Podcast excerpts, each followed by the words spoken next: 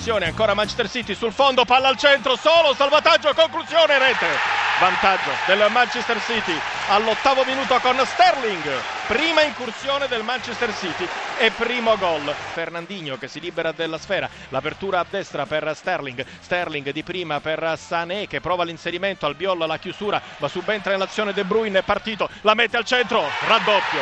Sané mette il pallone del 2-0 al dodicesimo minuto su un'azione di De Bruyne. Attenzione, ancora a terra un giocatore del Napoli dopo uno slalom, l'arbitro lì e dice che si deve alzare. Vanno a rilanciare, sì, all'inizio non l'aveva dato, credo che sia arrivata la segnalazione Marco dell'arbitro di porta. E sul pallone c'è Diavarà, un giocatore giovanissimo, tira e segna!